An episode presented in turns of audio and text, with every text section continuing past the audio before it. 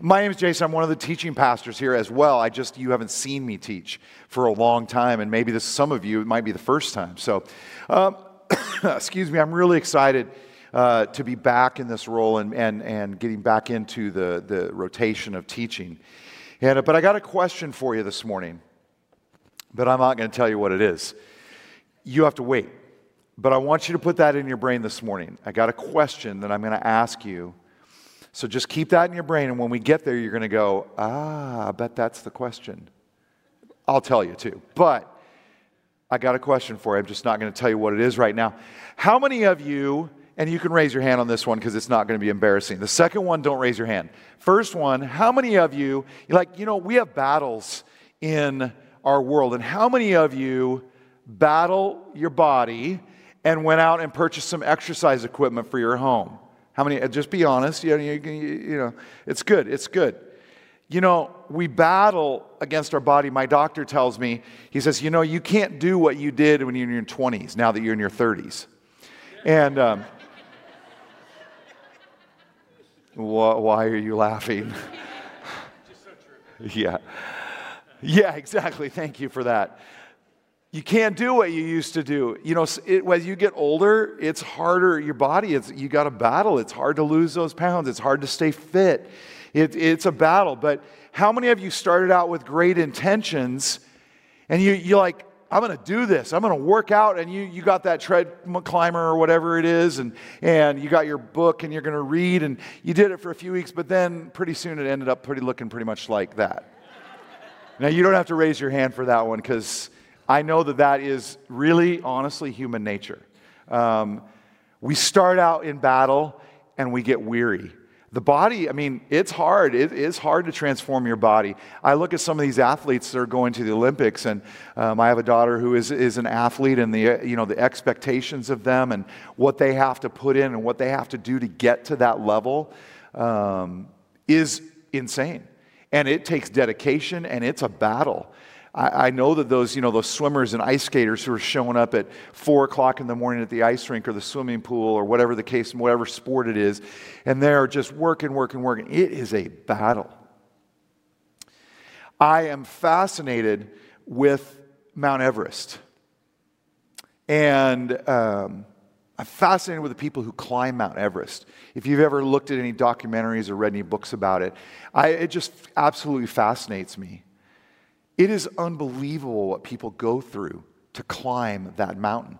Mount Rainier is 14,400, 14,800, somewhere in that range. It's double that. It's over double that. I know some people in here probably have climbed Mount Rainier. I know Mario has, a couple others.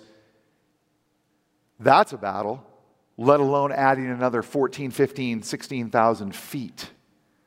Sir Edmund Hillary, who, yeah, he'll come up, he was the first one to climb Everest, and his battle was not only the mountain, but he had a political battle because China and Tibet owned kind of each owned half the mountain, and Tibet didn't want to let him climb. So China let him climb, and it was a, a political battle. Then he had the battle of the elements. They didn't have Gore Tex and all the stuff that we have today in technology. They climbed it without oxygen. And he climbed up the north side, which, if you know anything about Everest, the north side is much more difficult because that's the only way out they had. They did it without ropes. Unbelievable. You know, today, if you climb Everest, I was talking to someone after the service, and he was telling me, you know, you can climb it for as low as 20,000 or it can cost you as much as 60 to 80,000 or more to climb it. It is a battle because when you get to those elevations, you have to spend just a few weeks at the base camp. You can't even go up. You got to spend time at the base camp to acclimate to the altitude. That is the biggest battle is the altitude and oxygen. You know, the battle, there's 5,000 plus people who have climbed it. Most of them did it without ox- or with oxygen. The real battle is to do it without oxygen. That's kind of the new thing.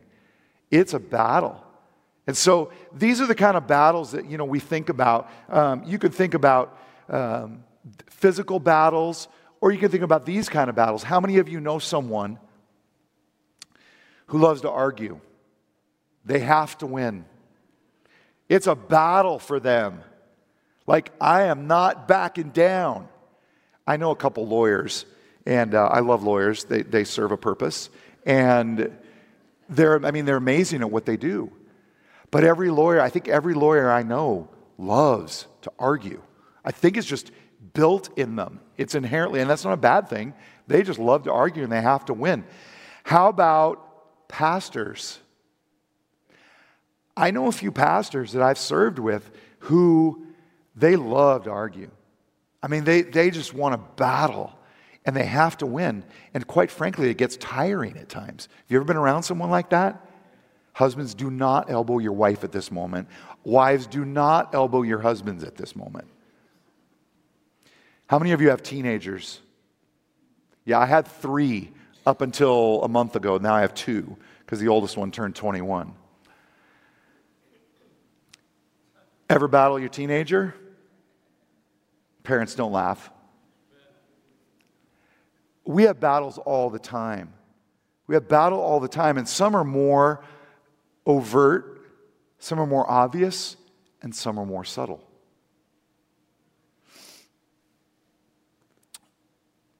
Life is a series of battles.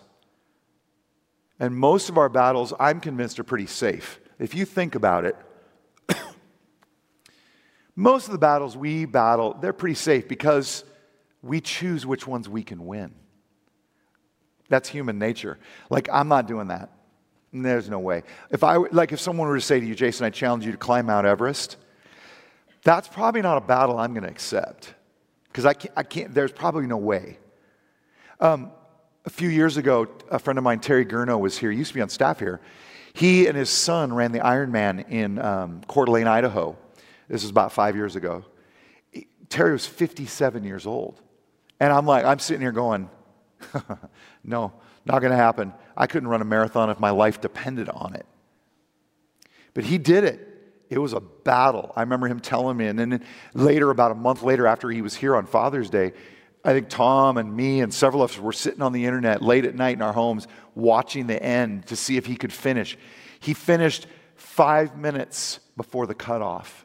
He was the last finisher in that Ironman, and it, and it was amazing. The whole crowd was there cheering him on. I'm like, you talk about a battle. And it was like 100 degrees, it was crazy.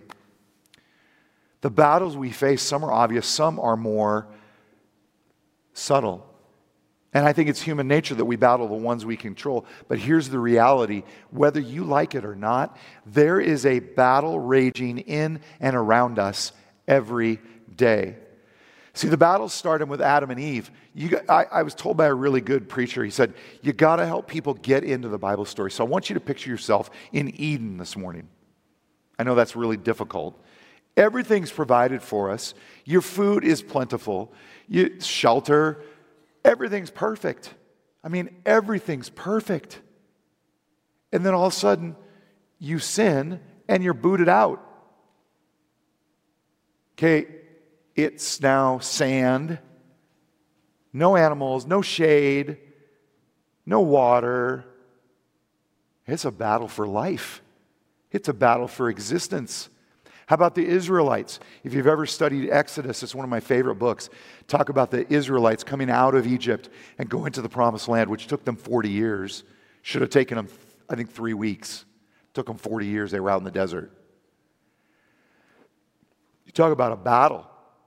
They battled every day for food and they grumbled and complained. And if you've ever, if you've ever studied this, remember, my view of the Israelites when I was a little kid is like, oh, yeah, there's 30 or 40 of mountain tents.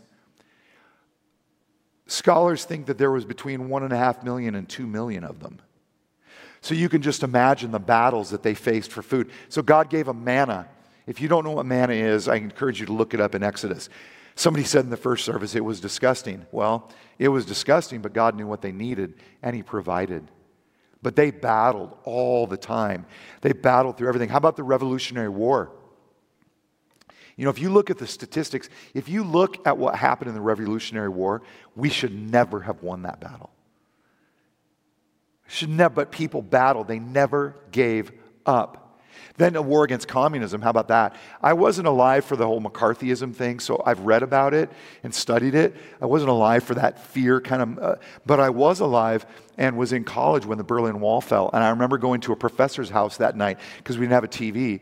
And I remember going to the, the and, and, and watching the Berlin Wall fall and watching tears stream down his face because he grew up in Germany and he spent time in Germany for his doctorate. That was my professor. And I remember him just and I remember sitting there going, okay, that's significant. But I didn't, I didn't have that battle with communism. I never really, I mean, I knew about it, but didn't live it like he did. There will always be an enemy, though, and that's what we have to recognize. So there's battles. With battle comes an enemy. 1 Peter 5 8 9 says this Be sober, be vigilant, because your adversary, the devil, walks about like a roaring lion, seeking whom he may devour. Resist him, steadfast in the faith, knowing that the same sufferings are experienced by your brotherhood in the world. See, the reality is we go to battle every day. And what is at stake? Remember that question I was going to ask you? What's at stake? What's, what's on the left side behind the rib cage? The heart. That is what is at stake. The battle we face is for the hearts of all, the, for ourselves and each of us around us. In Nehemiah, see, the battle is for the city and the people within. If you control the city, you control the resources water, food, shelter, and the people within that city. Walls and gates were in place to protect. If the walls fell, the city fell. And usually people were either wiped out or enslaved. People came back into the city at night. They might go out during the day, markets or whatever, but they came back in at night because it was safe. The society and the culture centered around the city walls. There was no suburban sprawl. Now, I want you to put yourself in this mode. We're going to talk about Nehemiah 4 this morning. I was going to paraphrase it, but I'm going to read a lot of it because it just lays out the story so well. So I want you to, like, if you want to close your eyes, whatever you want to do, but I want you to put yourself in that city. So the city's walls have been destroyed. You are living in a place of fear. You are living in a place where you don't know where the next attack is going to come from. You're living in a place where resources are short and thin food, water, shelter. The city is, is, is vulnerable. That means your family, your children, your wife, your husband, they're vulnerable to attack. So let me paint you a picture. So Sanballat, see, they started rebuilding the walls and they had enemies. Sanballat was his name, such a great name. Sanballat was very angry when he learned that they were rebuilding the walls. He flew into a rage and mocked the Jews, saying in front of his friends and Samarian army officers, What does this poor bunch of feeble Jews think they're doing? Do they think they can build a wall in a single day by just offering sacrifices? Do they think they can make something of stones from a rubbish heap and charred ones at that? See, the Jews were being mocked by Sanballat and his buddies. Listen to Nehemiah's response. Then I prayed, Hear us, our God, for we are being mocked. May their scoffing fall back on their own heads, and may they themselves be captives in a foreign land. Pretty strong prayer. But Nehemiah realized one thing the battle was partly his, but it was more, it was God's battle. At last, the wall was completed to half its height around the entire city. Now, I don't want you to think of the city being like the size of Gateway here. Imagine if we had to construct a wall around Poulsbo. That's a fair amount of work, let alone the resources needed to do that. So they, they, they built the wall to about half the height, and the people worked with enthusiasm. But when Sanballat, Tobiah, the Arabs, the Ammonites, and the Ashdodites heard what the work was going on ahead and that their gaps in the wall in Jerusalem were being filled, they were furious what happened? They made plans to come and fight against Jerusalem and throw us into confusion. Okay, Nehemiah responds again, and he says this But we prayed to our God and guarded the city day and night to protect ourselves. So it was, it was a battle that both were in. They prayed to God, but they also protected.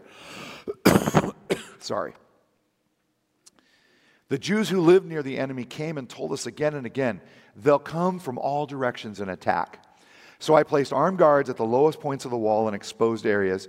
I stationed people to, to stand guard with by families armed with swords, spears, and bows. Then, as I looked over the situation, I called together the nobles and the rest of the people and said to them, Don't be afraid of the enemy. Remember the Lord, who is our great, who is great and glorious, and fight for your brothers, your sons, your daughters, your wives, and your homes. Okay, I present to you today that's the battle that we face.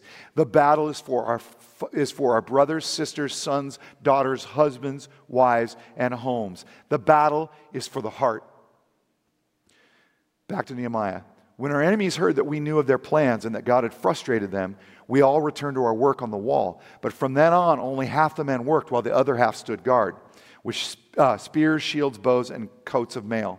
The leaders stationed themselves behind the people of Judah who were building the wall. I want to say to you, as pastors, that's our role, is to stand behind you who are building the wall. We're there to support you. We are there to guide you. That's a pastoral shepherding. That's, that's our calling. So we're there to support you. We're there to stand behind you as you build the walls of your heart. The laborers carried on the work, and listen, this is important. The laborers carried on their work with one hand supporting their load and the other hand holding a weapon. So they were work. I mean, this is tiring. They're working trying to rebuild this wall at breakneck speed, but yet they're holding a weapon, most likely a sword or something like that, or hammer or whatever. Today is different. I don't think we're going to be building physical walls unless we go into some sort of apocalyptic, like uh, zombie thing, which I don't think is going to happen. Uh, if I, I'm sorry if you know, if it does, then you can say, hey, I told you so. But um, we're not probably going to build, be building walls. Rarely do we have physical battles. Yeah, we battle with our bodies and doing things like climbing Mount Everest or whatever the case may be. We do have those who mock us. And to put it in current terms, Christianity has been culturally canceled. Now, before you raise up and get angry and militant and vigilant, and that's not, it. I mean, before you do that, let's talk about that a little bit. Because I think our response is important. What is our battle? Here's our battle. Our battle is not to let the enemy of, the, enemy of our heart inside the walls of our heart. That's the battle we face. It's not building a wall, it's not letting the enemy get within the walls of our heart. 1 Peter 5 8 says, Be sober, be vigilant, because your adversary, the devil, walks about like a roaring lion, seeking whom he may devour. Resist him, steadfast in the faith, knowing that the same sufferings are experienced by your brotherhood in the world. We're living that.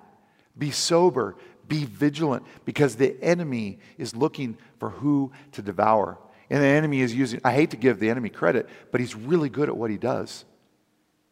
And he has us focused on things that I don't think we should be focusing on. We've got to focus on our hearts. We've got to focus on the condition of our hearts moving forward. That's the most important thing. Ephesians 6:12 says, "For we are not fighting against flesh and blood enemies, but against evil rulers and authorities of the unseen world, against mighty powers of this dark world and against evil spirits in the heavenly places. See, I, that's why I said when I said we've been culturally canceled, and immediately I, I saw you know, like you bristled. We're going to fight. We're going to fight. But here's the thing is our fight supposed to be over masks? Is our fight supposed to be over morality and ethics? Is our fight supposed to be trying to impose Christian principles on a society that is increasingly post Christian? Is our battle on social media? And if that stung a little, I'm sorry. I know a lot of Christians, and I, I, I, don't want to make this a negative thing, but I know a lot of Christians who spend a great deal of time battling on social media. Can I tell you this?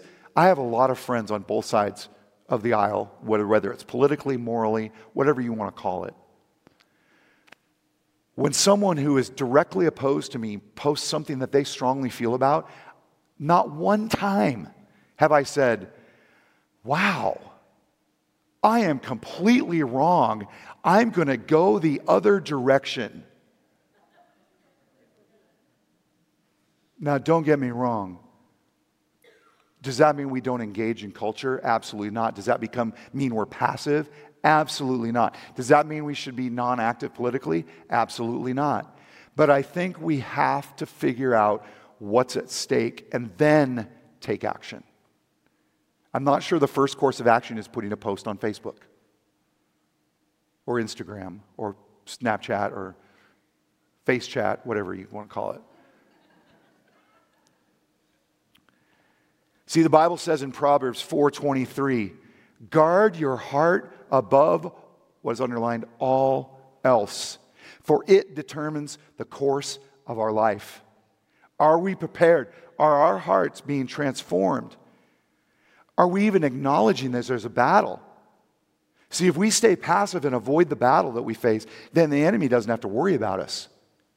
I'll tell you when the enemy is worried is when a church reflects who Jesus Christ is and they reflect who Jesus is in the community and are making a difference and people are coming to know Jesus. That's when the enemy gets worried. Sometimes I say this somewhat tongue in cheek, but if I don't preach something that someone challenges me on, then I haven't gone far enough. If the church isn't doing something that the culture says the church shouldn't be doing that, then we probably haven't gone far enough. But where does it all come from? It comes from the heart. I'll tell you what, Pastor Tom has a heart for this community. I've lived here, uh, well, we've lived back in Kitsap County now for uh, nine years, be 10 years next year. So I've lived in uh, Poulsbo now for about four years. Tom has a passion and a heart for this city, and everything he does wants to see people come to know Jesus. And I know that this church has a heart for this city. But you want to see a community transformed? You want to see the enemy go to battle with us? Start going out these doors and making a difference in this community. That's when the enemy will come fight us. Because most of the time, we just have our happy Christian lives. We go to church. We hang out with all Christian friends. We listen to Christian radio. We watch Fox News. We complain about the culture. Did that hurt a little? Sorry. I'm not saying Fox is all wrong. But we, we tend to get in our own little bubble. And we just have these happy, happy Christian lives. I think we have this impression that the Christian life is just going to be, you know, uh, uh, roses and, and, you know, happy, go jaunting through the field holding hands with Jesus. We, we call it, we, uh, a friend of mine call that uh, boyfriend Jesus, yeah. Like we have this, we have this idea that that's just, just going to be a happy life. The reality is we have a vicious battle that's raging in the heavenly realms. And the battle is over our hearts. And the battle is for our children and their children and our husbands and our wives and our homes. That's where our battle lies. When the heart is transformed, the battle's won. I served under a pastor in Chicago that I, I greatly respect. I love him to death. Talked to him maybe three couple months ago. Um, I just absolutely love him because he brought this whole idea of heart transformation versus behavior modification. Too often in church, we're talking about don't do this, don't do this, don't do this, and it's behavior modification. But I submit to you that if the heart is transformed, the behavior will be taken care of. If the heart is changed and transformed in the image of Jesus, you'll treat your spouse better. If the heart is transformed, you'll treat your children better. If the heart is transformed, you'll treat your, your workers better. If you're a boss, if you're a supervisor, if your heart is transformed and in the image of Jesus, they'll notice they'll notice how you treat them. I've heard a lot of stories, and this is not a, not a, um, uh, a knock on Christian business leaders, but I've heard a lot of stories about Christian business leaders who are very different in church than they are when they run their business. I don't think the two are mutually exclusive. I had a friend who was a builder in Chicago, and I toured one of his houses. He was custom builder, big, big time homes. He's a custom builder, and we were talking about stuff, and he said, I will never build a house for another Christian again. And I'm like, He's a believer. I said, What do you mean, Mike? He goes, They're terrible. They're the worst people to work with in the entire world. I was like, I honestly was shocked. I said, Tell me more about the, what you're talking about. I can't go into that, but the heart the condition of the heart. The battlefield is over the heart. Are we prepared? When the heart is transformed, we, we win the battle. Luke 6:45 says this: a good person produces good things from what? From the treasury of a good heart. And an evil person produces evil things from the treasury of an evil heart. What you say, and I submit do, flows from what is in your heart. Life is a series of battles. How do we fight? Now you say, Jason, okay, you, you, you made it clear. How do we fight? And I can't, excuse me, get into this too much because we'll be here all afternoon. But Ephesians 6:11 says this, "Put on all of God's armor so that you will be able to stand firm against the strategies of the devil." If you grew up in Sunday school, I did, I learned about the belt of truth, the armor of righteousness, the shoes of peace, of good news, the readiness to preach the good news of God, to hold up the shield of faith to stop the fiery arrows of the devil. Put on the salvation as your helmet and take the sword of the Spirit, which is the word of God. Remember back in Nehemiah? They worked with one hand and they held a weapon in the other. Our weapon is the word. Our weapon is the strength that the word gives us. We're going to sing a song at the end that says, You make me brave we are brave and we are able to withstand the war. We are able to withstand the battle because we have the word inside of our hearts. You know, if, if, you, could, if you could view a Crosspoint or a Eagles campus chapel, when the, especially the elementary kids get up, they recite verses. They learn verses every week. And I'm like, they have no idea how important those verses are because when they get to be your and my age and they face the battles that we face, those verses will come through. That, that verse that says, Be sober, be vigilant. I have an old album by the group Truth, and I sing it. Be sober, be vigilant, because your adversary, the devil, walks about like a roaring lion. I remember those verses, and when I face the battle, I'll sing that song, just not today. Um, the battle we face is over the heart, and the word is our weapon. See, I don't believe Christianity is to be militant. You know, the Crusades, if you've studied the Crusades, those were not Christianity and Islam's finest hour. Horrible atrocities were done in the name of Jesus. Basically, believe or die. And Islam, believe or die.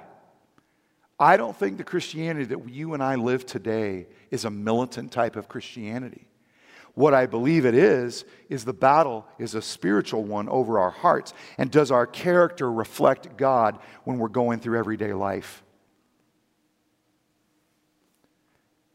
I said this earlier, but I'm going to challenge you. Where is your heart? If you're a business owner, how do you treat your employees? Would your employees look at you and say, Wow, I love working for that guy or gal. They treat me with respect. There's clearly something different about them than any other boss I've ever worked for. Where's your heart? As parents, where's your heart? I had three teenagers up until a month ago. Now I have two teenagers. She didn't die, but turned 21. How do you parent? As a dad, how do I parent? Is my heart in a condition so that I can help my kids? I've got my second one going off to college in the fall.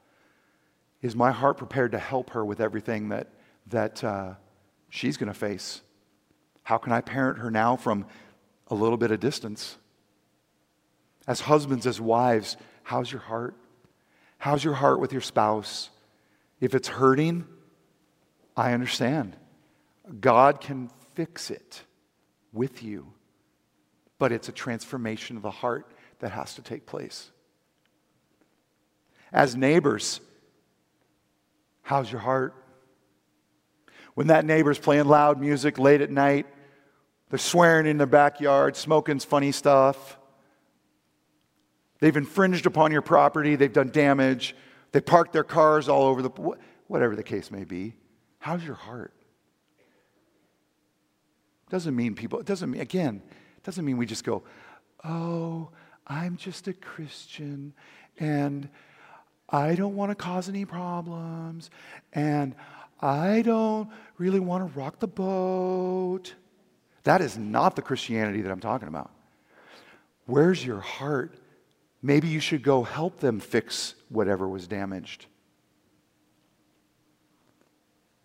How's our heart as a representative of Christ? The Bible talks about us being ambassadors. When we send ambassadors to another country, they're representative of the United States. We're ambassadors in our neighborhoods. We're ambassadors in our workplace. We're ambassadors in our homes. We're ambassadors at our schools. Teachers, I think, should get huge crowns in heaven. And administrators of teachers should get even bigger crowns of heaven because they have to deal with us, the parents. How's your heart? Whatever you do, how's your heart? The battlefields for our heart. Remember that in Nehemiah, they carried a weapon with them, and we've got to do the same. If you haven't joined a discipleship group, I would encourage you to. If you're not in a Bible study, I would encourage you to get in a Bible study. I, I, encourage you to be around other Christians. Don't get me wrong. That Doesn't mean we can't hang out with other Christians. But I encourage you to get in a Bible study so you learn that weapon, so you can, uh, you can uh, field that weapon. Because the enemy wants us just to keep us in a place where we're like, yeah, it's good, went to church. Yeah, listen to Casey Mass. Yeah, I, I, I try to pray before I eat. I try to do all the right things. That, that's not Christianity. That's fire insurance.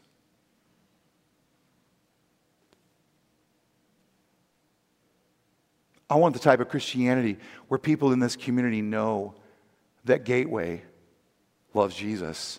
We love each other, and we love our neighborhoods, and we love our workplaces.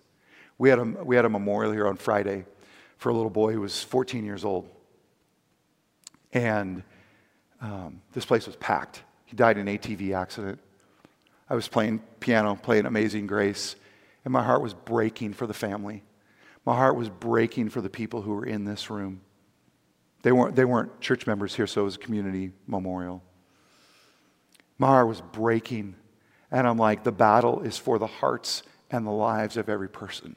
The battle is for the hearts and lives of your children and your grandchildren and your homes and your husbands and your wives and your future husbands and your future wives and whoever you may deal with.